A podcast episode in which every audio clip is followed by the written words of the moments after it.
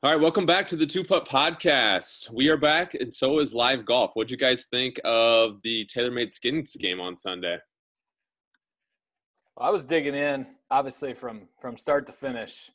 Uh, it was it was kind of quiet in the house, so it was a nice little break from from everything and to watch golf. Um, I would say my biggest takeaway is thank goodness that Matt Wolff was there, or else we might not have talked for a couple hours and he was he was kind of the entertainment right away. Um, and plus just watching him swing a golf club like i kind of felt like he was just trying to bring heat but at least he was talking and that was that was fun. Because um, the rest of the guys you could tell it took a little bit of time for them to get comfortable because that's such a different setting.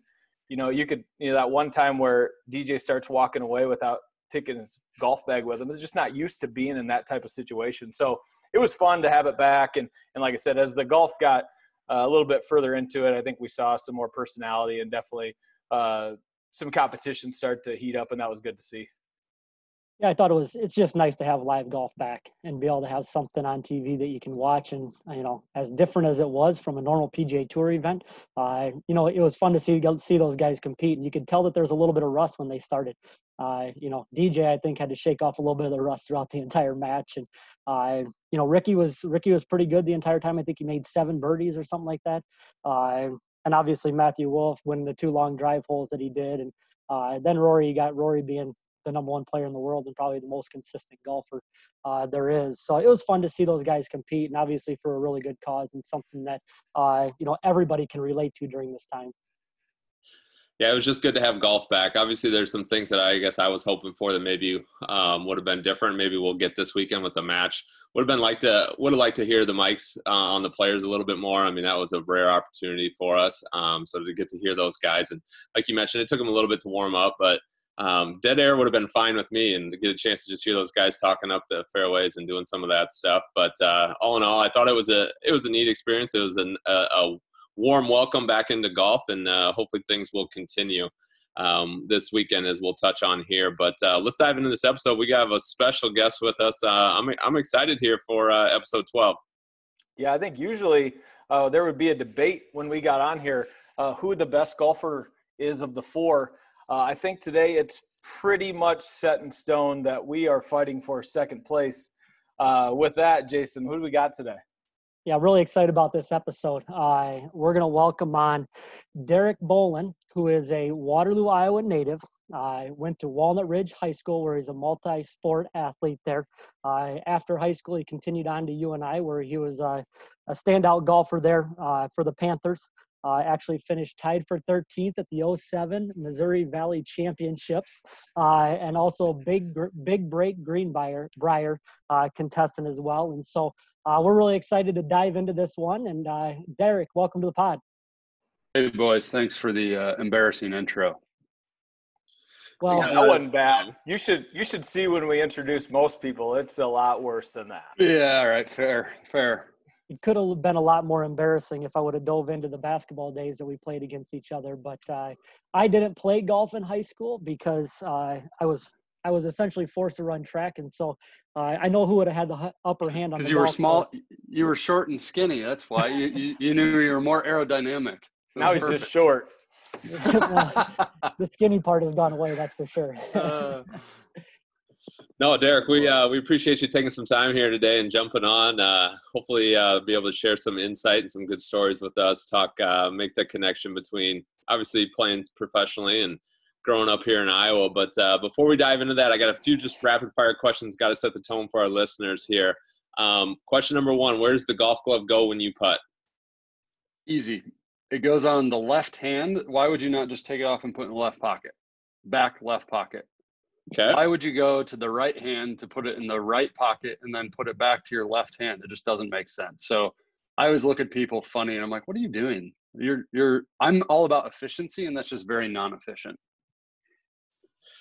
Perfect. We've had a lot of debate about that on this uh, podcast. So it's not it's not a debate. I, I don't see what the debate is. Unless you're unless you're left-handed, then you can put it in your right pocket. Okay. So what about hat? Do you wear a hat when you golf? Uh, majority of the time, I used to, when I grew up, I would never wear a hat. Uh, then I got to college and I was probably 50 50. and then when I turned professional, I realized you kind of have to. and when I moved to Arizona, there's a lot more sun here than there is in Iowa. So uh, I went hat, visor, and bucket hat very often. Um, and it's funny because I represent a player that wears a bucket hat all the time now. So uh, it's kind of worlds collide. But yeah, definitely hat majority of the time, uh, unless the sun goes under.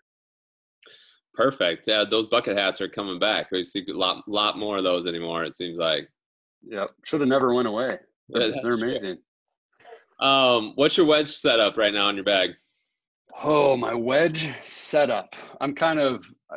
Uh, I have a little bit of a bias, but I have a. I've always had a 60, a 56, and a 52 I tried for about two months to go to the 58, 54, but I just, I hit it so far. I need my wedges very often, and my touch is about zero. So I couldn't finesse a 58 and I couldn't finesse a 54, or I couldn't step on a 54. So uh, 60, 56, 52 is where I go. Like it. And then uh, last one here to start with what's your favorite nickname in golf? Ha. Well, uh, there's some that I might not be able to say because I don't know if I can. There's a couple. Uh, there's some caddy nip game nicknames. So I've seen your guys' bracket that you've been going through, and there's a couple that aren't on there that I'm fairly disappointed in.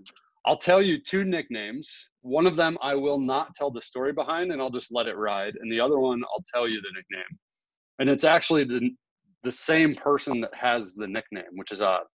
But Bird Dog is the name of a caddy, right? He hunts like he's gonna find your ball. That's just the reality.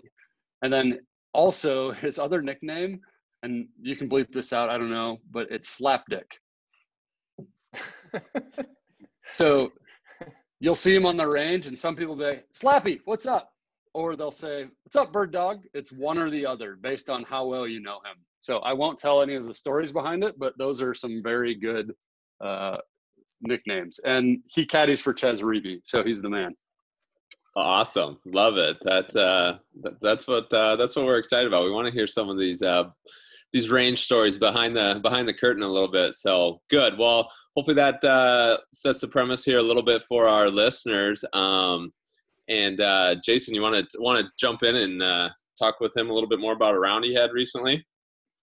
Yeah, we uh, in talking with you a little bit. Uh, you know, it sounds like you're involved with a pretty special round here recently uh, that got a little bit of publicity on Twitter and uh, with the PGA Tour Pro and some other professional athletes. And uh, what can you what can you tell us about that day and how special a day it was and uh, some of the things that went on?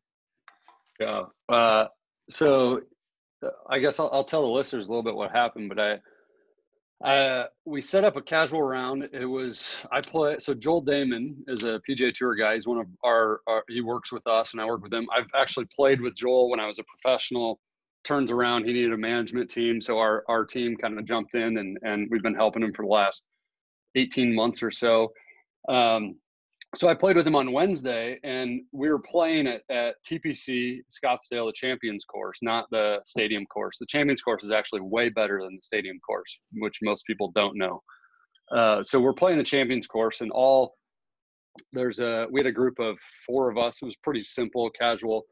Kyle Schwarber was in the group behind us, and I know Kyle. So Kyle, I'm on the range, and I get like a chest bump from behind. I was like, "Oh, I just got like tackled. What the heck?" I turn around and he's like, Debo, what's up? So Schwarber, and I was like, I didn't know you were still, you know, with all this corona and everything going on, I didn't know that this was still happening, that he was still here and whatnot. So I'm like, dude, let's play golf. If you're out playing golf, I didn't, you know, I was never going to assume you wanted to go play golf. He's like, all right. So oddly enough, Joel and Kyle are very similar, like personalities. They're just happy go lucky, like go along with it, just fun type of dude. So we're like, hey, let's go play. Well, Friday worked out, so we're like, all right, let's go play Friday. So we got a Joel set up, and he got two two uh, uh, of his buddies, Brandon Harkins, who plays on on tour, and then uh, Mike Davidson, who is a realtor here in town. It's a member at uh, his club in Mesa. And so I text Schwarbs and and uh, Happ, and they're like, yeah, let's go play. You know, you guys can play with Joel so we're tossing tees on the first tee. We're like, all right, so Joel and Brandon can't be on the same team, so they're obviously opposites. Me and Ian can't be on the same team, so we were opposites. So we flipped a T, so it was me and Joel. I was like, all right, yeah, great. Boy, am I glad it turned out that way. right? Um, so we went out and it was nothing special. Ian Bird, Ian eagled the first hole, and I'm like, okay, good talk. He showed up, walked to the first tee. He just got done working out, and he had to go get a salad or you know whatever. He's eating healthy. It's stupid. He's not eating meat. We give him crap for it. So um, Ian was actually playing great through the first. Well, I shouldn't say that. He went eagle double, so that kind of offset in a hurry on a short little part three. Move five holes in, and and you know we had the what is it the fifth hole I think one two three four yeah fifth hole's a par five goes over a hill down a hill par five and out of the six people, we had an eagle and five birdies. Wow. so it was a pretty, we're like, okay, we're golfing today. And there was no crazy bets. We had like $10 auto two downs. If you get murdered, you'll lose a hundred bucks. Like it, you have to absolutely get hammered. Usually it's like a 20, $30 exchange at the end of the day. Most of the time it's usually a push. So we get through the the on nine. Joel hits driver. I think he had uh, like two oh eight in because he was right next to me. He hit six iron. I hit seven iron. He hit his to like 15 feet, drains a putt. Okay, he made he made eagle. He shot whatever it was, four under on the front. I think I don't I don't remember because everything was kind of a blur from that point on. And all of a sudden, he just kept going. And the reason I think he played so good is he was more concerned about our team just kicking their ass than anything else. So he wasn't even considering his score. So we're sitting there talking, and him and Schwarber were just going back and forth the whole time. So Schwarber would top a drive that he gets a, sh- a stroke on, barely make it past the women's tee, hit a eight iron to 15 feet, and he's like, "Stroke hole!" You know, like screaming. We're like, "This is ridiculous!" Like the whole time. So then we get to 14, and Mike and I were riding in a cart together, and he goes, Hey, uh, Joel's making a lot of birdies and eagles. And I was like, Yeah, he kind of is, isn't he? What is he? And at that point, we started like putting it together. We're like, well, if he birdies out, you know, he could shoot like 60, 59.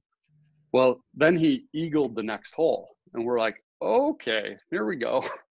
So, end of the, to make a long story that's already long shorter, he shot 58.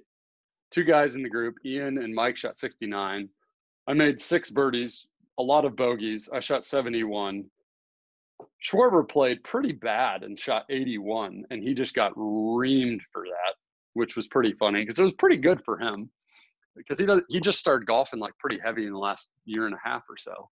Um, and so we got to the end of the round, and and he had a 15 foot putt down a hill, slider right to left on 18. He was on the back fringe to a back left pin, and he hit it and he made it. And Joel's like, "Oh, I've never shot 60 here before. That's great." And we're like, "You shot 58."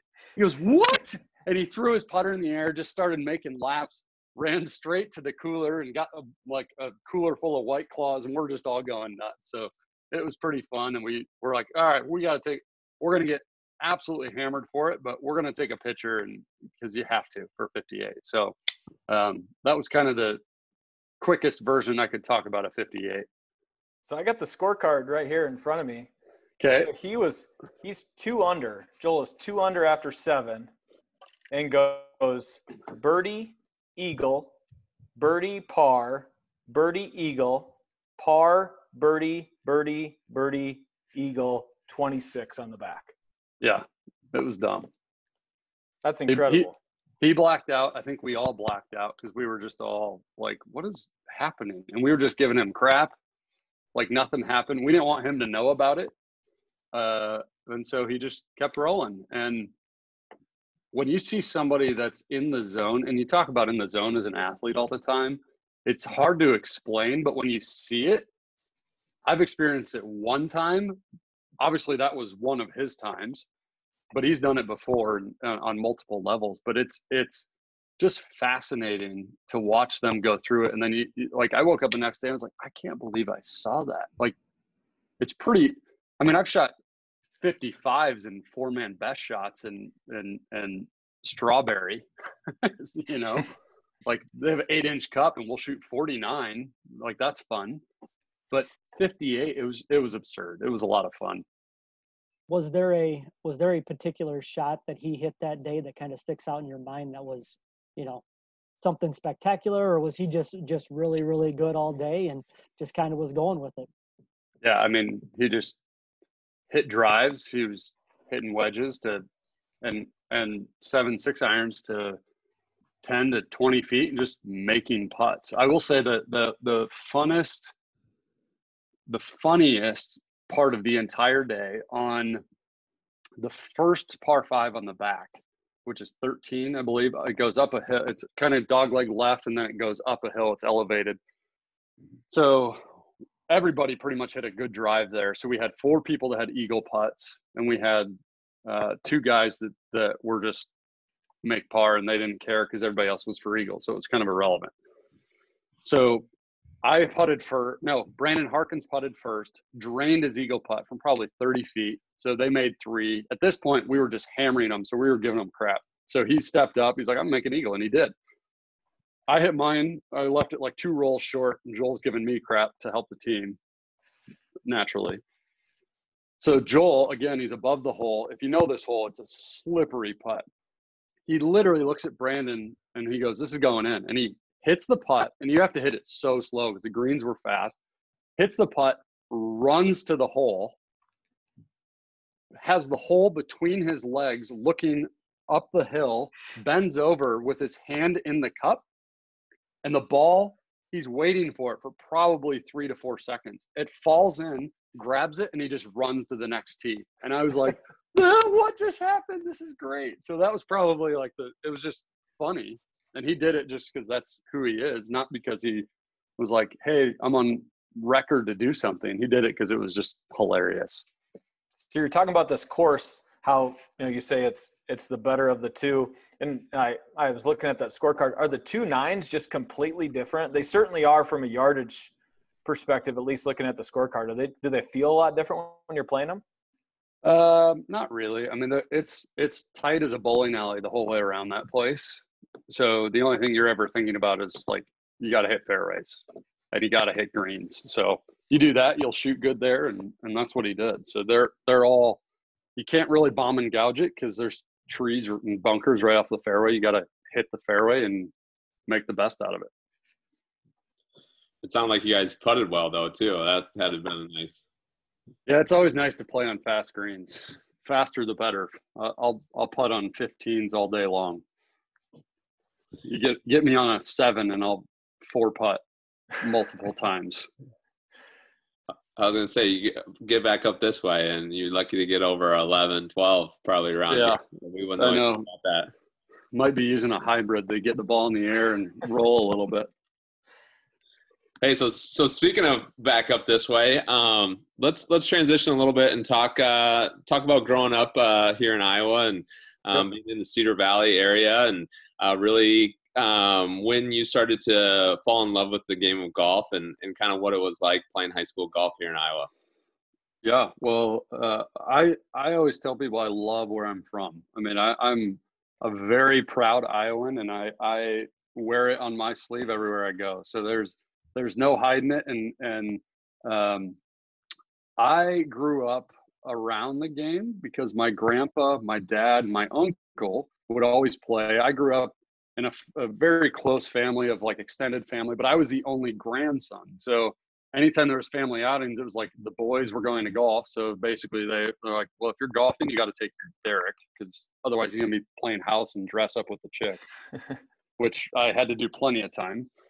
So, you know, it was my, when my dad wanted to play, it was take Derek or you're not going to play. Basically, it's kind of what my mom gave him the ultimatum. So I grew up I went to I call it uh, a TPC at Irv Warren nowadays, but it was uh, Byrnes Park when I was growing up. Uh, so uh, me and my buddies, my mom would drop me off at, at eight o'clock before eight o'clock. She'd go into work, give me five bucks for a, a hot dog, some fries, and two ice cream cones for the day. Uh, every single day, that's what I did. Andy Devine was there. I knew Andy from the time I was probably seven years old through my professional career, and there's not a better human being on the planet. Um, so there's just little things like that that I just absolutely love and uh, am, am very proud of. And, and to this day, just being able to, you know, I'm I'm fairly close with Zach when I see him out on tour because we just both love Iowa. So when I, I, he'll see me walking around, soon, will we're like, he's like, Debo, did you see the recruit we just got? You know, he's talking Hawkeye football. That's all he talks about. So we'll sit and we'll talk on the range for five, ten minutes about the Hawks, anything. So it to, to me, it's just super fun to that capacity to know that, you know, that's that's who I am. That's what made me, and and um, I, I think a lot of people respect the Midwest more than most people. So, you know, I I love putting that stake in the ground and, and saying it's where I'm from, no doubt. Well, I mentioned right before we got on here that Derek, you and I actually played in two golf. Well, I'll call them tournaments, but probably golf meets. Um, it was the uh, the district golf meet, uh, two years in a row. What at, year? So this would have been 2002 and 2003. So we played at Highland Park in Mason City. Oh gosh, yeah. So if you remember, uh, that those districts were loaded. Hard. There were a lot of lot of good golfers. You talk about not I'm just nervous about what you're going to tell me I shot. So so your team uh, your team was good. Uh, and didn't you? Have, wasn't there like a like was it Josh Tink or something? Was he just a basketball? Yep. He was a good basketball player so, too, right? Yeah. So Josh and I played basketball together. Jason loved Josh Tink because he guarded him all the time. but yeah, the the the joke that we always had is that uh, on our basketball team is I had 500 rebounds and a thousand points. Jason can attest to why. yeah, that's for sure. Now I'm on the other side of that spectrum where I was the guy yeah. backing up the shots and not. Yeah, we, I chased your rebounds too. Don't worry. I missed plenty of them. Yeah. So then there was then obviously being in Mason City, uh, Mason City Newman would have been there, and Derek Thomas, who probably was a teammate of yours, correct? Uh, at UNI for at UNI. yeah, okay. he played for a year, two years, I think. Okay, and then Sumner was there, and they were yeah, loaded. Kyle. Yeah, oh yeah, they were they were really good. Um, Sumner I made think, me nervous a lot. they were good. I think NU High had a really good player. Yeah. Um, Blake Hibben. Yeah, Blake Hibben. So um, when we start naming off all these really good golfers, I'm obviously a little bit out of uh, my element. Um, but I will tell you what you shot in uh, 2003. Yikes. You okay, won. You won the district golf meet. I did. You shot 69. Wow. I shot 79. Okay, so you you beat me. Okay. Wow. Yeah, so you won, and that was a good Wait, district. That and that's that was my score. junior year. That 2002. You said 2003. 2003. Okay. Okay. Yep. And then we also played in 2002, and we tied. You and I tied. What did we so, shoot? We shot 77. Yikes. And I'll, t- I'll tell you how I shot 77. I made nine pars to start the round. I started on the back nine. Felt good. I made nine pars. Um, and then I got to uh, number three at Highland. It's a short par three, and I missed clubbed. It's that one with two greens. One's one's up in the one's elevated and one's lower. Missed clubbed, went out of bounds, and I shot 41 on my back nine, which would have been the front nine. So I do remember that. I wouldn't know what your breakdown was. But I did hmm. want to let everybody know that I did at least tie you one time. That's fair. Yeah, that's good. Good for good for you. That's awesome. Yeah. Where where was that? What where did we play that? That was at, tied. That, that was, at Highland Park. Too? Both of them are both of them are at Highland Park. Yeah. Okay. I hated that course. It's it, it's two totally different nines. The reason why I would make nine pars on the back nine is there is nothing to get in trouble. You just get to grip yeah. it, rip it, and then go try to make a putt here and there. That. And then the other ones you're hitting. Yeah, you hit iron putter. Yeah, yeah. Like a par five, you'd go iron iron, you know, to get yeah. there. They they were that short. Yeah, it's a, two the, totally different nines. See, I would always uh, t- try to take driver over the trees because I was stupid. So I would just try to hit it as far as I could. I'm like, if I hit driver good, I'm going to hit a wedge in here. Why would I not do that? Well, there's reasons, people. There's reasons. Well, you did shoot 60 because so you got that. Because you because you'll tie Lee. That's why you don't do that. that is that was a bad idea on your part. Oh, uh, where did we finish that year then? Uh, that year we were one stroke away from from qualifying individually. Uh, We never really had a chance as a team. I mean, those teams were just too good um, for us. I mean, we were yeah. we had a bunch of guys that were probably going to try to shoot 80, and that just wasn't going to get the job done. I mean, yeah. you see Sumner. I mean, if they shot 300, you know that might be a high score for them some days. They were good. Yeah, they were a little spoiled. I we always had so we would always walk around here this is kind of funny uh, we'd have meets and we would walk around we had four guaranteed guys that could go to a meet you know you, you have to fill a team and we would literally be begging to have somebody else come to the meet so that we'd have an option at a fifth score no we'd, we'd have somebody fill in he'd shoot like 110 we're like thanks rob thanks for coming put a little pressure on the first four guys to actually do something so that was a that was the, our high school team. At least you had a team to fill. Oh yeah, yeah. They weren't we weren't all good, but we had a team. Love it. So Lee's hanging his hat on being 0-1 and 1 against Derek for his uh, career. If it's hockey, I got a chance to make the playoffs. that's that's it. Uh, love it, love it. Well, after a, a decorated high school career, Derek, uh, tell us a little bit about uh, what went into your decision with deciding to attend the University of Northern Iowa, and tell us a little bit about your college career uh, and the experience you had there for your four years. Yeah, well, uh, I didn't really necessarily know what I was going to do going uh, from. I was a really late commit going to UNI because I didn't know if I, I still kind of wanted to play basketball. So I was actually I was talking to Wartburg pretty heavily. I was looking at co, you know all the D2, D3s all over the place because um, I just couldn't fathom life without basketball still at that point. But some reason I made the decision that I was just going to focus on golf. Uh, I don't know why, but it turned out okay. Um, and I chose UNI mainly because a lot of the people that you just aforementioned were going there. You know, like Kyle Teeling and I just we loved playing with each other in high school. Ben Hanson, who went to Columbus, uh, him and I played a lot of golf, junior golf against each other. So um, we just connected, and and they were all going there. So uh, Berm and I uh, made that commitment to be able to, or he offered me to come, and and uh, I was excited to do it. So uh, I I look back and I tell people to this day that going to UNI was one of the better things that I've done. Uh, mainly because I learned so much from Berm about the game of golf, about how you treat people, how you still have fun doing it. Like golf should never control your life. And and it's funny because we go we'd go into college tournaments and we go to, you know, you have the the coaches are at the par threes and they're telling you all this stuff and you know, helping you. And every time we would walk off a par three, all the other teams would look at us be like, Your coach is awesome. Like I wish our coach was fun. I'm like, he is. I got nothing bad. I, I can't say anything other than he's great. And so it made the the time at UNI a lot of fun. Uh, he helped me really understand the organizational structure behind golf and how to be better.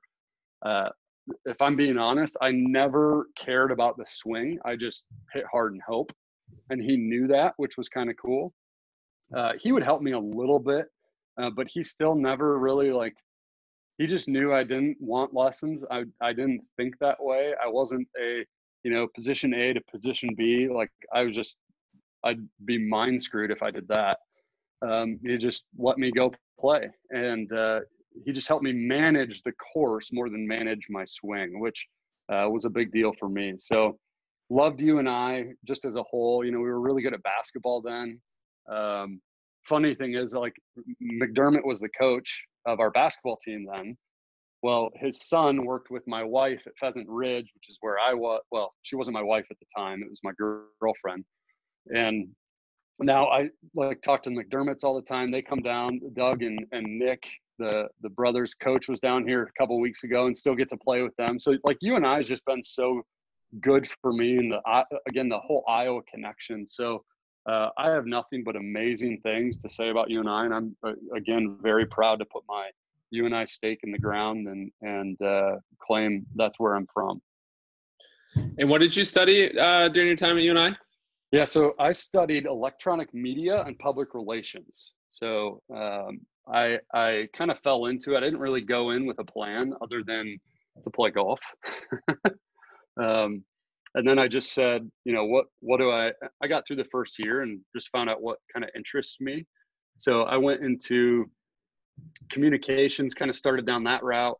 Realized I didn't want to do just PR, so I started. I was like, hey, I want to be a sportscaster, right? And then I got out of college and I realized they make a penny a dollar, a penny a day, pretty much. And I was like, well, maybe I'll use the degree for something else. So um, that kind of evolved and and uh, but yeah I, I loved it the the people that i met there and i see some of my classmates that do just these killer things now and they're they live in la and hollywood and new york and it's just really fun to kind of follow them and and stay with them which has been really a, a fun thing for me so then after school then you decided to go ahead and uh, take the traditional route and get a desk job uh, but that didn't last too long. Uh, what was behind the decision to say, you know what, I'm going to chase this dream and I'm going to try to get back into golf? Yeah, well, I uh, Jamie, my wife, was living in Minneapolis going to college at the time, and so for me, it was like, you know, I'm going to do the the American dream and the, the dog and the two and a half kids and one and a half dogs and a white picket fence or whatever it is, you know.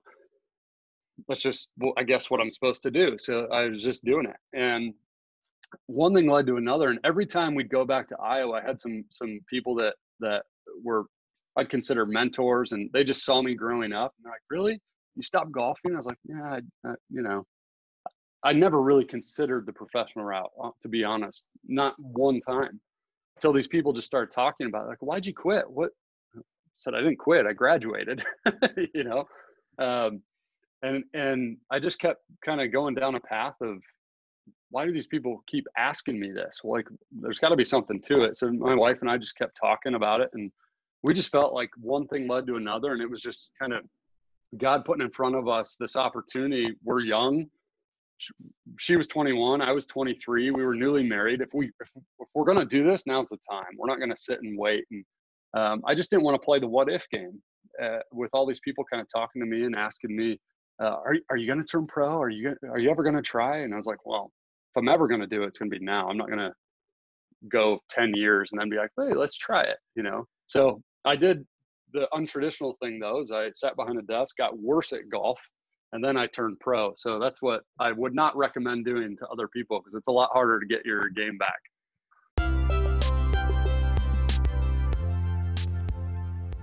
This Two Pup podcast is brought to you by WB Realty, Central Iowa's best real estate brokerage. WB Realty for all your real estate needs. Turning pro had to be a pretty uh, big dream come true for you, and um, obviously changed your life a lot. But what did that look like? What type of um, tours, tournaments, that kind of thing were you playing when when that started? Yeah, so we moved to Arizona. Uh, I didn't really know what professional golf looked like. We packed up our house in Minnesota what fit in our Toyota 4Runner and our 12 by 6 U-Haul that we rented, we took with us, and what didn't, we sold. so it was natural selection of our stuff for my wife, which was great. We got down here, and I just started like meeting people. What do we do? What are you doing? Where are you playing? What does it look like? You know, I started asking questions. I'm a people guy. I love talking to people. Um, and so I just kind of found what the best options were. So for me, uh, if I wanted to make it, and I gave myself, I said, if I if I try this, and if I'm 30 years old and I don't have my tour card, I'm done. Period. I'm going to give it everything I have until I'm 30.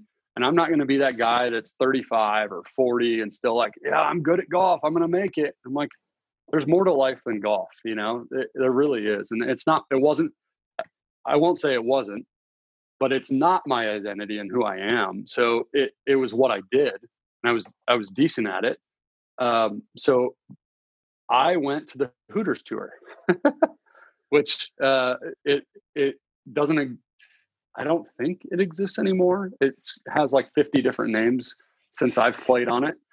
Um, so I was out there with you know I don't know if you know these names, but like the Ted Potter Juniors and and like Patton Kizzire, I played with him out there. He's a really good buddy of mine. So I see him out there all the time. And uh, a lot of these guys that I played with on the Hooters tour, Scott Stallings, that were way better than me, are now out on the tour. So now I see my friends that I played with and I sucked comparatively. And now they're on tour, so I get to just watch them. So it's fun for me because I I know them and played with them, and it, they just progressed, and I just stayed the same or got worse. So that's where I decided I was like, oh, maybe I'll I'll uh, hang it up. I didn't. I, I went to Q school five times. I got to second stage three out of the five times, and and I was just I was over the grind. It just it didn't. I'd sit over a 15 foot putt, and uh, I didn't care if I made it or not. And at that point, it was just time to to move on and and uh, be real with myself, not hang on to a dream that me or somebody else had for me. You just mentioned, you know, while you were talking, all I could think about was the grind. That's that's the thing that came into my mind, and yeah. uh, you know, the entire process that it takes, and uh, you know, obviously playing professionally, and uh, you had a, a, chance to to be on the big break Greenbrier uh, in 2013, and so uh, tell us a little bit about that experience and what that was like too. I mean, I was the first guy out, so I got a free two week vacation at the Greenbrier, which I guess is fantastic, right? Um, no, I mean it was great. I met I met good people, and and uh, honestly, it was nothing I ever sought out to do. It just somehow it happened. We were at a, uh, a mini tour event here in Phoenix, and they were doing auditions, and my buddy's like, "You should go try out." I'm like, "Why would I try out? I've never watched the show. I think it's stupid. Like a reality golf show, it can't be that good, can it?" He goes, just go talk to him. I'm like, no, I'm practicing. I'm not going to go talk to these guys. So we we sat there and I was putting for probably another 40 minutes. He goes, so you're going to go talk to him? I said, no, I'm not going to talk to them. Like I'm, that's dumb. I'm not going on the show. So then I go and I get hit balls. I was done with my short game. And he went and talked to him for me. He said, Hey, he's going to come over in a few minutes. And so the producer, TJ, who's a good buddy of mine now, comes over and he's like, Hey, you want to come talk to us? I said, not really, but I feel like I have to now. So I did. I went and talked to him, and uh, one thing led to another, and they just kept calling me and like, "Hey, we think you'd be good for this." I'm like, "I'm playing golf, so it's up to you. I don't really care what you do." And uh, they chose me to be on the show for some reason, and uh, it was it was fun. I mean, it, it's I look at reality TV a lot differently now. Because I'm like, oh look, that was staged. Oh look, that was that was the 14th time that they did that walk into that room, or you know whatever it is. So there's there's a lot of fun things that came out of it, and some good relationships and um, contacts and things like. That's how I look at things as like a long game. I always have. So uh, it was it was a blast, and the Greenbrier is an amazing place. And then, uh, did you did you do a little caddying before getting on over, or how did that how did that transition happen? Uh, well, I was where. How did that specifically happen? So I was in the Quad Cities working during the John Deere Classic, um, and I just had a lot of friends there. And Josh Teater, who's a who is a tour player, uh, his caddy was sick, and he knew I was there. So he goes, "Hey, can you caddy for me today? Because I don't like I don't know anybody. I know you're here because you live around here, and you know." I said, "Yeah, sure." So I caddied for him a day. We had a lot of fun. We played good. Um, he called me probably. Let's see, that would have been in what, usually July, August, September. So he called me about two months later. Hey, would you ever consider caddying full time? At that point, like I'd gone through all my Q schools. I was like, I'm kind of done with this. I don't really know what I'm going to do next. I thought about caddying, didn't really know how I was going to do it. You kind of fall into caddying, but always every caddy you'll talk to, it's who you know and how you got into it. So that's really how it, it evolved. And and Josh was wanted to bring me out for the playoffs, and so uh, I said, yeah, let's do it. So I started with Josh Teater. We did that fall. Um, and then it was one thing led to another. And Ryan Blaum, who's a good buddy of mine, uh, was looking for full time for the whole season. Well, Josh had kind of conditional status on both PGA Tour and Web.com at the time. As a caddy, that's really hard because you don't know until the week before where you're going. You're not making a lot of money. It costs a lot to book travel five days before you leave. Uh, so I kind of went with Ryan and and picked a horse. And Ryan's just a, a really good dude, and and uh, we had a lot of fun on on multiple levels just as friends and and he knew I was a good golfer so he trusted me and and I think that's where a lot of it came from is they knew that I, I had a playing background, so I knew from their aspect what to look for. Um, so that's really kind of how I got into it, and I did that for a few years uh, before getting out of golf, and and kids kind of do that to you, I guess. So that's what pushed me out of the caddy scenario. Which then pushed you into, I believe, your current position, right? Where uh, you're at Makers Sports now. I, I worked actually for a, a sales company. I, I, helped run a sales company for about four years after. So I was doing that, and then that kind of evolved into this. That, that, I kept telling my wife, you know, we'd talk all the time. Like, I don't know what I'd do if I left because I really enjoy what I'm doing. I'm in a pretty good spot. I've flexibility is huge for me, and I have pretty good flexibility. Um, but I feel like it'd be in golf, and I don't really know what it is. Just golf is in me and it's who I am and it's not who I am, but it's what I know, you know? Um, and so this, yeah, maker sports just kind of came up and, uh, Jeremy Moore, who is Ryan Moore's brother, approached me and said, Hey, Ryan and I have been talking and we, the, the the Moore family is awesome. The more you get to know them, and, and they're just very entrepreneurial. They like to think outside the box, and and uh, Ryan is just a great human being, as as are his brothers Jeremy and Jason. So they have True Linkswear, which is the shoe company.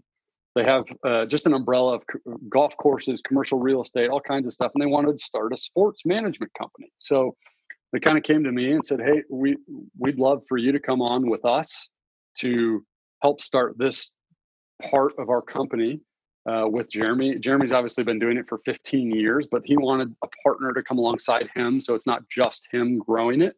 And uh, Jamie and I just looked at each other, kind of blown away that this literally came out of nowhere um, through a conversation that Jeremy and I had. Playing golf is all it was. You know, business happens on the golf course, and that's always how I have looked at it. And and through the connections through this game. They've just been incredible. So it's been really fun uh, to be involved. And we started it last January. So we're, what, a year and a half into our technical business, uh, which has been great. So explain a little bit more about what what is it that you guys do, and um, you know what's your mission, and then maybe a little bit. You mentioned it before. You're always kind of thinking long game. What's the what's the long game with this? I know you guys are just starting out, but uh, I assume you have a plan here moving forward. Yeah. So uh, with makers, I mean, we we are different, I would say, than most agencies. You know, we I guess you can consider us a, a sports management company, a sports agency, right? You get those big box, the Wassermans, the IMGs, the you know the mega ones. Well, we are that essentially, but we're a lot different because we're there's two of us so we're a lot more nimble. We can make decisions a lot faster. We don't have to report to anything or anybody, which is fun, um, other than each other, uh, which is which is a pretty easy conversation to have. And and for us, our mission is really just to to allow our athletes to simply do what they do best, which most cases is just play golf, right? Just go play and let us take care of everything else. Let us take care of your marketing, your advertising, everything that you need to do on that aspect, everything that needs to be between a business and their marketing in regards to you. Let us be the one that says no. Let us be the one that says, yes, let's do this. Let's make this idea happen. And literally, we'll just tell them this is what's going to happen. They're like, cool, sounds good. Right. So we want to simplify it to the point for the player that I can tell them, here's two sentences of what's happening go play golf. Are you okay with that? Yep, great. And then obviously there's a lot that happens behind the scenes to make things happen. Uh, you know, like jo- Joel, for example. Joel's Joel's a cancer survivor. Um, not uh, now, a lot more people do know that they didn't really before. Uh, but we kind of asked him, "Do you want to tell that story?" And and he he he felt like he was at a point that you know he was a good enough golfer. He was he was actually had a little bit of a stage on the PGA Tour now, and and so he did so we kind of took it and ran and and started connecting the dots with md anderson cancer center which is one of the biggest cancer centers in the in the country and he's now their ambassador and he has the cancer strike through on his hat which i can't tell you how fun it is to have a, a, a very organic partnership and and and style that fits a person, that fits a company. But then you hear the stories of people that send me messages wanting to reach out to Joel saying, Hey, I'm sitting in a hospital right now getting chemo. And I saw this. What is what does this hat mean? And to be able to tell that story, like there's nothing more I'd rather be doing than what I'm doing right now. And and it's because it I actually feel like I can make a difference. I know it's through golf and through players and you know there's all this cool stuff that comes along with it, but it's all the little things that people don't see that really makes it fun and enjoyable and and um you know there, there's somebody that you guys know very well is is Mike Molstead, right? Uh, at least Jason does. I know he's gone through lots of cancer. He's a Charles City guy. He was actually texting me right now. Oddly enough, I don't know what he said, but you know, being able to connect him, we now have like some cancer stuff, and I can just give him some things that are like tour, like little things like that that are tour issue only. Mike, here you go, try this, and it says cancer. Like, there's no better person in the world that should wear a hat like that than someone like that and to, now he can tell that story and this story can just evolve and um, just being able to connect those dots is is really what we love to do at makers and and listen to players and what they want out of their career as opposed to what dollar can i bring them today so our long game uh, i would say is more to to make an impact for players on on people and to make an impact for players in their community, in their partnerships. Yeah, money is great for them, but we want that to be irrelevant. We want it to be more about what are they what are they doing and how does it look from the the community aspect and that standpoint because at the end of the day, you can't take your money with you. you know, so for us it's it's really leaving that legacy of man, that was a great dude. And he talked to me. you know, we're not going to work with people or be associated with people that don't want to have that type of mindset. Yeah, that's awesome. Like you mentioned, obviously legacy and just how you're remembered and the impact in which that you can have on people is is so big. And obviously, in this crazy world uh, that we live in, we have a lot going on. So to have someone that you can partner with, like you guys, to be able to help with with some of that little stuff, to be able to make sure that your story is being told and and being told the right way for the right reasons. Um, that's really great. Love to see it. Obviously, love to see promote those types of guys, and obviously promote the game of golf as well yeah, it's it's it's a fun spot to be in. So uh, I I try not to take it for granted as often as I as often as I can. Let's uh, transition then. We'll take the spotlight off of you here uh, directly, Derek, for a little bit, and uh, let you jump cool. into some of our extras and some of the stuff that uh, we like to do here on the podcast. And uh, uh, I think first one, Lee, you got a question that we're going to start off here with Derek. Yeah, I think we've asked a, a lot of questions of you so far, but the question that we all want to know is who is going to win the match this weekend with with Tiger and Peyton and Phil and Tom Brady. Who's winning that thing and who why? you got? Who do you got? Let me ask I, you first. I can't. I can't not pick Tiger. Like I, I have to. Like if I have a chance to pick Tiger, I'm going to pick him. Although I will say, having Phil as your pro in a, a setting like we're going to have on Sunday, he does bring that little extra piece that I think we kind of missed in the the match the last weekend. He has a ton of personality. I I don't think there'll be anybody that has more fun than Phil does that day. So that would I would say they're going to have an advantage, but I can't not pick Tiger. Yeah. Uh, I'll be honest, I kind of get bored with these things because I probably would want to pick Tiger. The reason I get bored is because I know they can't say what they want to say because it's on TV. So for me, I'm like, can we just put this on something you can actually like let them talk? Because it, it's fun when you actually are in the ropes and you hear them talking.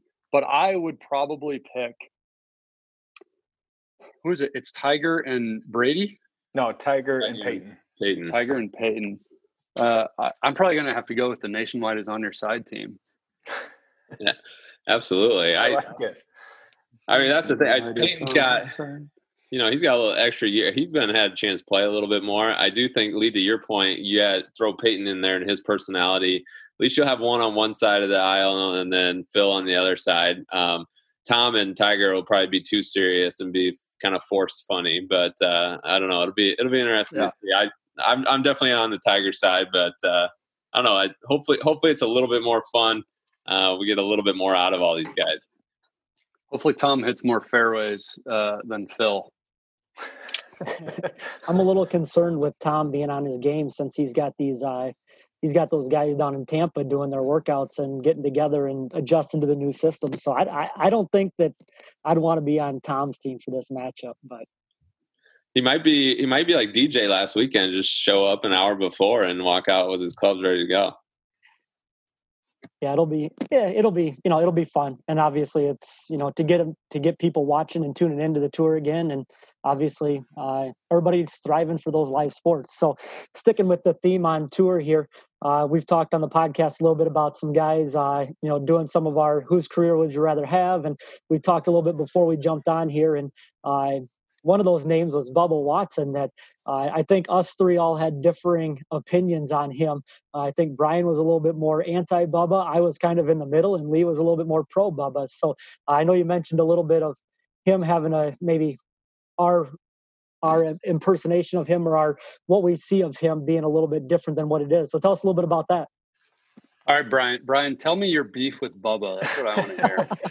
well, the, the funny thing about it is, I was actually talking to these guys about it, and I, I'm like, I don't think that there's any particular thing that he's really said or done that I can isolate to be like, that's why I don't like him.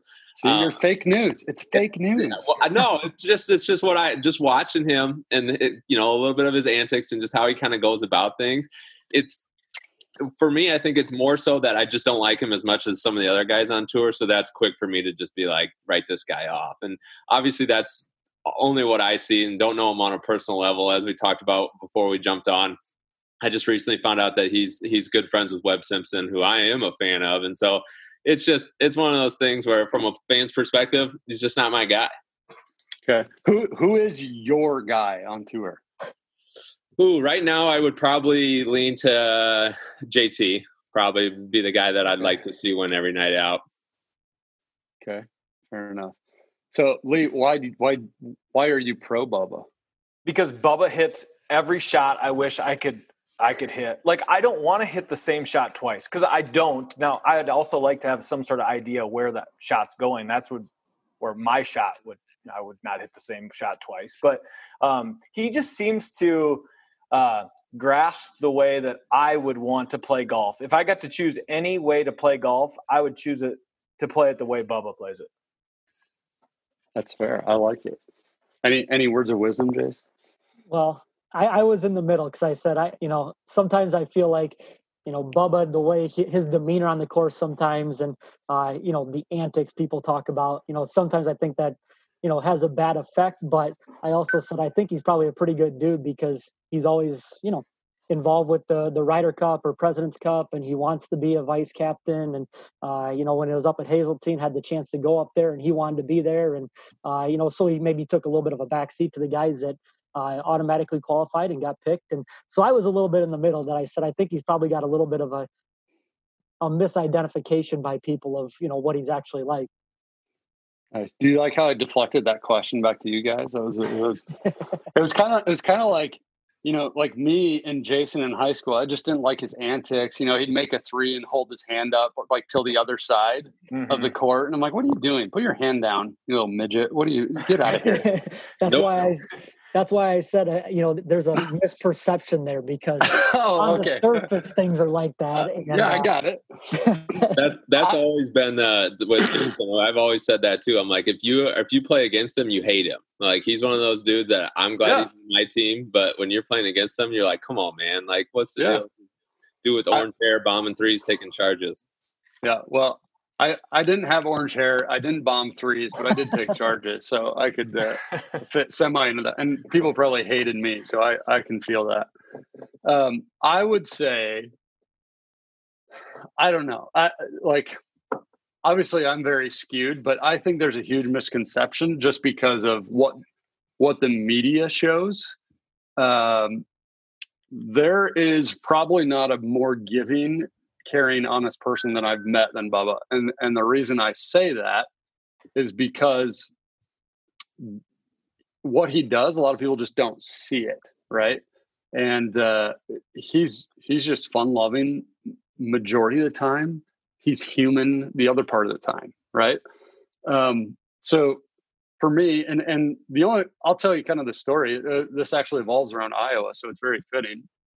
Um, I was working at Nevada Bob's in Waterloo, Iowa, since I was 14 years old. So I worked there from 14 all the way through college. So I worked there for about seven years. And uh, Ted Scott, who is now Bubba's caddy, would come through and he'd play the Waterloo Open.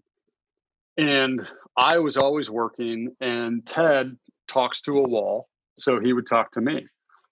So Ted would come through and he's like, Oh, there's a golf shop. Oh, there's this nice kid in there. They would talk to me. So he'd come in the first day. He literally stayed across the street at the hotel because he knew nothing. This was the first year he played poof, back in it was the early 90s when he was caddying for Azinger and Azinger wasn't in the British Open yet. No, he started it was with Grant Waite and Waite wasn't in the Open and then he went to Azinger and he still wasn't in yet at the time. So Ted came like four years in a row. So Teddy and I just over the naturally just started becoming buddies and I'd see him every year and we got numbers and we started texting and um, I was like, oh, cool. I know this PGA Tour caddy. This is great. Oh, hi, Ted. Oh, he's on TV. Oh, look at him.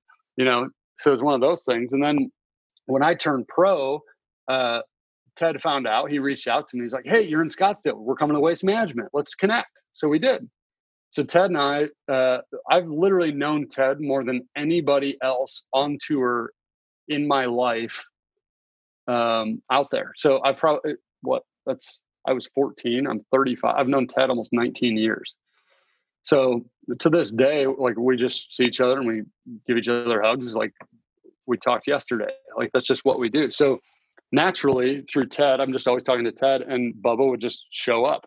And that's just kind of what happened. And so we were playing, they missed the cut at the John Deere Classic. So Ted, myself, Joe Skovron, who is Rickie's caddy. Um, there was a fourth one. I don't know who it was. Oh, Mark Cairns. I don't know if you know the name Mark Cairns just Google Mark Cairns golf swing, and I hope to God something comes up because it's the best, hilarious, humanly possible golf swing you'll ever see. Cairns shout out to you, my man. Uh, I love that guy. And then Rickie, Bubba, and like a member, somebody else. They were playing behind us. I don't know who it is. And so Ted, we were playing at Crow Valley in in in uh, Quad Cities area, and there's a downhill par three. I think it's like four or five. It's like 210, 220. It's a beast of a hole. He hits it, and we're playing. It's like four or five o'clock at night, and it literally disappears. And we go nuts, just jumping around, like tackling each other. And and Bubba and Rickie are coming up the other side. I didn't really know either of them at the time, but all of a sudden they just started piling on because they just like we Ted made a hole in one, so everybody's just getting in on it, and so we had to get close, right? Because you're tackling each other, and we were going nuts. It was great. Well, then this maintenance guy's driving up the hill, and he gets to the top, and he goes, "Why are you guys jumping around?" Ted's like, "I just hit it, went in the hole." He goes, "No, it's in the shadow behind the pin." We're like, "What?" so, to this day, Ted's like, "Oh man, that was the greatest hole in one I never hit. It was it was best." So that kind of like spurred on a little bit of a relationship and just some trust and uh, there's just a small circle that uh, once you're in golf and they understand you like you don't want anything from them you just treat them as humans. That's that's just how it is. And a lot of the guys are that way. And and uh, that was kind of a way longer story than i anticipated but that's it was a pretty fun one. So that's kind of how the the bubba relationship went. And uh, he's he's a great human being. No, that's good. It's uh, yeah. we, we, always we're all about clearing the air here a little bit on the podcast, so we we appreciate that. And that was a that's a great story. Um, okay, so a couple more rapid fire questions for you. I lied. Okay. We're not going to totally take the spotlight off you yet. Um, okay. Number one, uh, lowest round ever. Sixty. Okay. Favorite Iowa course. Ooh. TPC Irv Warren doesn't count. It can. It can. I didn't say best. I said your favorite. I mean, I grew up on that course, so it'd be hard for me to not say that one. It's not the best one, but man, I love it. Right on. Uh, I'm taking about, my son to play there next week, so that's how excited I am. There, there you go. That'll be that's where it's at. That's where yeah. it's at. Um, so then, how about favorite favorite course ever? So outside Iowa, where's where's your favorite course? Golly. Yeah, I'd probably say anything in the Monterey Peninsula. It's become my wife and I's like favorite place to go to because it's pretty easy to get to from Scottsdale. Um, man, how would you compare the Monterey Peninsula to Pinehurst area as far as golf destinations? I mean, it's the ocean versus heat and humidity, and I hate humidity. So that's probably not a fair question to ask me. But I mean, Pinehurst is pretty ridiculous as well. Um, I mean, you get up to New York, Bethpage is unbelievable. There's so much good golf in the Northeast that I haven't even touched because um, they're all private because those people just have money and you got to go get on. But I, I, I mean, I'm for sure biased to Monterey, Monterey, California. If I were to pick one place to just go live and die the rest of my life, that'd probably be it. That's a good one. All right. What about um we talked a little bit about your wedge setup, but what's in your bag? What clubs are you uh hitting right now? Well, uh I just got a new iron set a week and a half ago. So I have the PXG irons. Uh I have the PXG driver. We work with PXG a lot, so I'm very fortunate when it comes to that. Um I have a, a Wilson wedges oddly enough. And uh, let's see, my three wood is a Ping G25 from when I was playing that I just I can't get rid of it because why would you until it cracks? Um, and that's it. I don't carry a hybrid because I just do three iron, three wood, and that's it. Good. I have oh, I have a Ping Redwood putter uh, that I have had since golly, 2009 probably. And it, it gets put on the bench every once in a while, but God, I just keep going back to it and I can't get rid of it. So that's my baby. That's a that's a good relationship to have right there. Um, yep. What uh, what ball are you playing? Right now, I have I play the Pro V, the regular one, um, and then I have I also have been toying a little bit with Tiger's ball, just Ryan switched to it, so now I get those and I try them. So by default, I'm like, well, I'll try that ball. Why not? Might as well. Might as well. You know, what's um, the old right. the old the old caddy saying is if it's free, I'll take three. Yep. that's that's the way to do it for sure. Um, all right, last last uh, question here, rapid fire question for you, and probably the most important one. Um, who should we have on the podcast next? Oh boy, anybody or or Iowa related? What, where does this go? What, whatever you think. I know you've listened to a few episodes here. Who should we who should we bring on next to follow you up? Anybody that answers the phone. How about that? Anyone that answers the phone. I mean, so they if, need a pulse. If our if our number calls, I mean, not if your number calls. Well, it, so uh, does it have to be somebody you played against in high school golf and tied once too? that kind of I doubles mean, it down. I, we just want a personality that has a good story that was fun to talk to. That's all we're looking for. We're not we're not picky here. I'll have to. I'll, I got to think about that. Iowa, good. I mean, we could probably make some connections here, but I mean, personally, I I think an easy connection to make would be Mikey Mo. Pull him on, tell him have his story, talk a little business, talk a little uh, golf because I don't know anybody that's more obsessed with golf, unfortunately, than that guy, and he still stripes it. I've heard the stories of how good a player he is. Never had a chance to play with him yet, but uh, hopefully. Oh, you haven't? Yeah, have it's not. almost it's almost embarrassing that, and I'll say this to his face too, but it's almost embarrassing that a, a guy of that age can almost keep up with me. I'm like, what am I doing wrong? This is ridiculous. Perfect. Well, no, we, we, appreciate it. Like I said, we're always looking for suggestions, and so uh, no, that's good. That's all I have for rapid fire. I think Lee wanted to um, ask you a little bit about northern Minnesota. Yeah, I want to hear about where you're going in northern Minnesota. Heard you're going there. Do you go there for the whole summer? Well, yeah, obviously by nature what I do, I travel. So for me to stick kids in Arizona while I'm gone with my wife is kind of unfair. So um, we come back to Iowa. They get some good family time. We'll be there for a few weeks. Then we'll go up. We go just north of Brainerd, about 25 minutes, 30 minutes. Um, what courses? Well, it's Pequot Lakes is where we go. So it's right next to Deacon's Lodge. Mm-hmm. So I play Deacon's Lodge a lot in the summer. It's right by Cragun's Resort. Um, Deacons Deacons is Arnold Palmer, right? Yep. That course. Yep. Yeah, I played. Yeah, I played it, that one. There's so much good golf in northern Minnesota. It's phenomenal. So it's it's just such a fun place to go, and and I mean, I could easily retire up there in the summer, mm-hmm. which I guess I'm kind of spoiled. Like semi-retired up there right now for weekends anyway in the summer. But it, I mean, it, it's such such underrated golf across the country in northern Minnesota, and and I mean, I just love it up there. You, there's nothing better than a 7 a.m. tee time. You're done at 10:45. You get home, you shove the boat off, grab a drink, and you're floating with a beer. Tell me something better.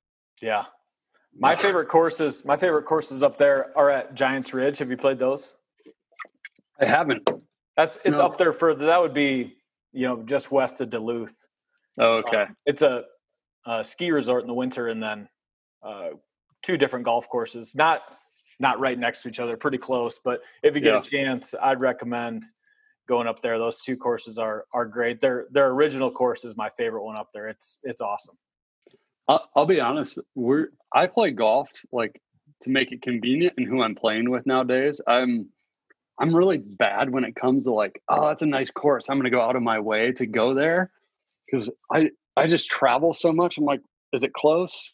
Can I go? Yeah, great. Let's do it. You know. So I'm it's probably a bad way to look at it. And when I don't have kids, I'll probably be a lot better at that. But right now I, I go to all these ridiculously nice courses and I just watch people hit balls. So I mean I have that going for me, but I don't ever get to swing a golf club on them. So I'm like, yeah, I see all these courses. Can I just go somewhere to play? I just don't want to yeah. travel to watch people swing golf clubs. I get you. No, but it is. No, it's an awesome, awesome golf place, though. I think yeah, one love it. like you said, is is pretty underrated, and a lot, a lot of it because people just don't know about it. Yep, I agree. It's awesome. Well, that's part of that travel thing too. Getting all the way up to northern Minnesota is no joke. So yeah, I mean it's six hours from from the Lou. So by the time we get up there with the kids, I'm like, we're hunkering in, and I'm I'll drive 25 to 30 minutes to go play, but I'm kind of out of it after I need to be able to get back to the boat by noon is kind of the deal. That's that's, that's the deal I make with my wife. She lets yeah. me golf in the morning. I'll be back in time for boat day. Perfect. Sounds like the life. That's for sure. So, um, well, hey, so one of the things we like to do to wrap up on here, um, that we always have a lot of fun and get get an opportunity to really kind of voice our opinions or feelings or thoughts on on, on everything. Is we play a game that we call "Whose Career." would you rather have? And as we've talked about on here before, this kind of ends up turning into a lot more than than whose career. It's uh, who did this and who did that, or who knows where, or who has a cooler life, or whatever. But either way, it's just a fun way for us to kind of talk golf and talk about some of the guys that we grew up either watch playing or still playing. And um, last week, uh, Lee, did you? What were the results? I didn't even. I don't think I oh. Twitter. It was it was bad. It was a a big time uh, runaway for Freddie Couples big time. That's hard. Fred, Freddie's a fan favorite, so I, I guess I wasn't uh, overly surprised by that. But uh, yeah, so Freddie Couples taking home the win last week. Uh, this week, two guys, um, pretty similar as always. Obviously, we aren't going to make this easy on anybody. Um, but uh, our careers today and whose career we're matching up are going to be Mark O'Meara uh, versus Davis Love the third. Um, I have here Mark O'Meara has 34 pro wins, 16 on the PGA Tour, two majors, including um, the Masters and what we refer to as the British Open, both in '98. Um, T4 at the Open in '98 as well. So uh, he definitely um, was was rolling there back in 1998. Uh, versus Davis Love, the third, who's got 37 pro wins, 21 on the PGA Tour, one major, which is the PGA in '97 a couple uh, second place finishes at the Master, uh, and a T2 at the Open. uh, Lee, you, you usually start us off, so let's keep that going. Um, whose career are you taking between these two golfers? Davis Love, the third. He he hit that putt into the rainbow, right? That that made wasn't that when he when he won that PGA? Wasn't that like into the rainbow, if you will? It might have been. Now that you say that, I don't know. I'd have to look back. I don't know. Anyway, the last two uh, people or the last two sets of people I like kind of stressed out about who I was going to pick. So this time I decided not to do uh, any stressing on it. Um, I'm going, if Jason could tell me if Davis Love III putted it, that ball into the rainbow to win the 97 PGA championship, did that happen, Jason? I have no idea. All right, I'm going to pretend like it happened. I'm going Davis Love III. I like the iconic moment kind of like I talked about with Bubba, you kind of attach a major win to a certain shot. Um, I'm pretty sure that happened. I'm going Davis Love the third, putting into the rainbow for the win and the career that I would rather have. I, I'll be honest. I thought you were going to take the hot streak. You're kind of a hot streak guy, so I thought the '98 hot streak was going to get you. But uh, Davis Love, one vote. Staggy, who do you have? I don't see a lot of myself in Mark O'Meara.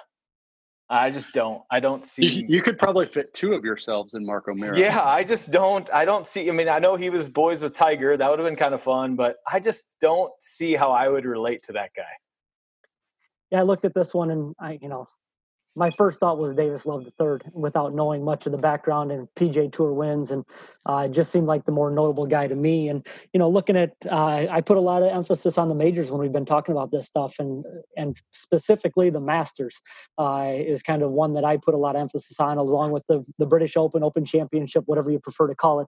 Uh, and so I, am going the opposite way. I'm going with Mark O'Meara here. I don't I don't think he has the bigger profile or persona, but I'm going with the guy that has more major wins and that won the Masters and won the Open. Good, good. That's uh, I like it. Breaking down the numbers, uh, Derek. What do you think? Uh, you might have a little more insight, maybe onto some of these guys and what uh, life's like for them. But uh, whose career are you taking? Well, I didn't look up any numbers. I didn't do any statistical analysis. I'm far from a numbers guy, so I would never be in a financial scenario.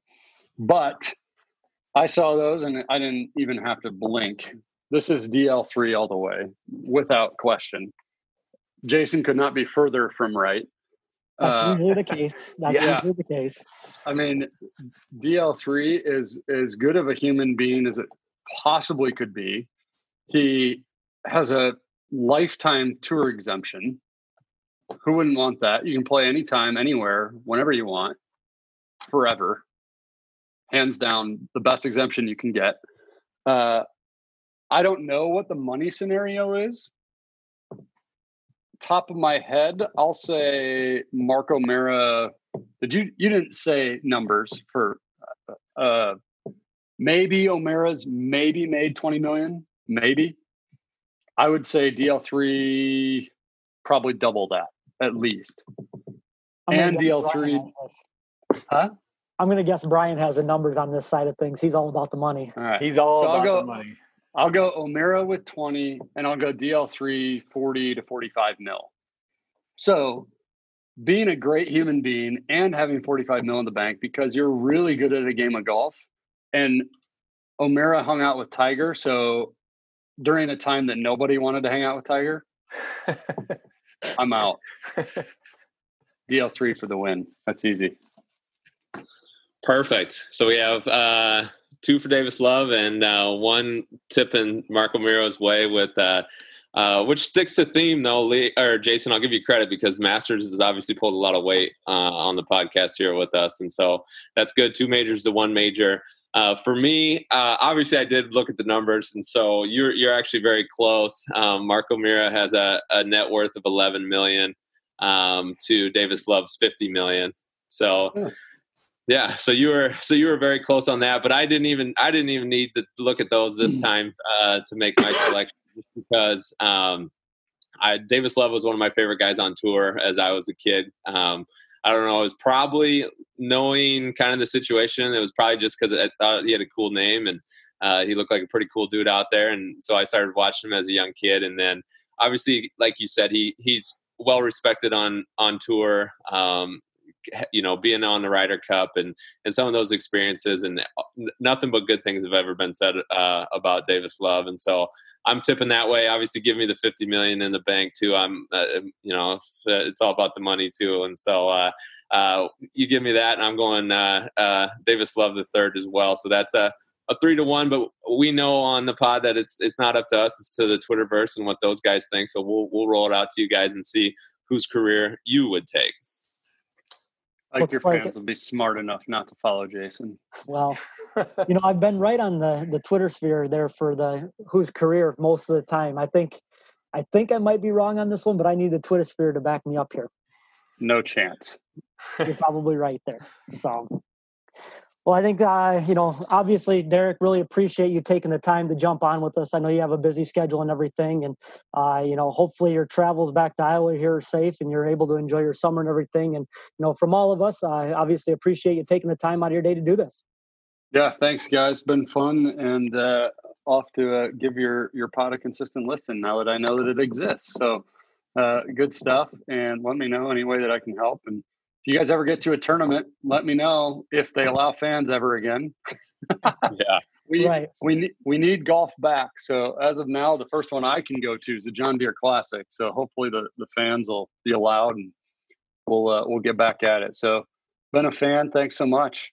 Yeah, Derek, as as somebody who has once tied you in an 18 hole round of golf, I I also just I thought the stories were great um, so much fun for for us, and I know it will be for our listeners too. And and listeners, you know, make sure you keep following along. Whose career? Go vote for the nicknames. You know, get be interactive with us and and get involved. And the nickname, uh, the first round should be over now. Uh, these next few rounds will be a little bit more interesting because I think we're going to find out that some of these are pretty tough to pick against the other. So again, thanks, thanks, Derek, and uh, uh, sorry we had to tie one time. That's a pretty yeah. big loss let, on your. Let me know. Let me know when that rematch is. I'll practice. oh yeah, we'll do it. We'll get it going. We got to play. The, na- we're going to Northwood, Iowa, and we're playing the Nasty Nine. Ooh, I don't know what that is, but it sounds lovely. It is. It's, it's on your way up to Minnesota. We can probably make something work. So you'll drive Perfect. right by it. You'll drive right by it. Perfect. Well, Connor, episode. This was a, a, ton of fun, Derek. Again, we appreciate it. Listeners, we appreciate you guys for sticking out with us. Um, drop a five star rating wherever you get your podcast at. We really appreciate it. We'll catch you on the next tee, and this is the Two Putt Pod.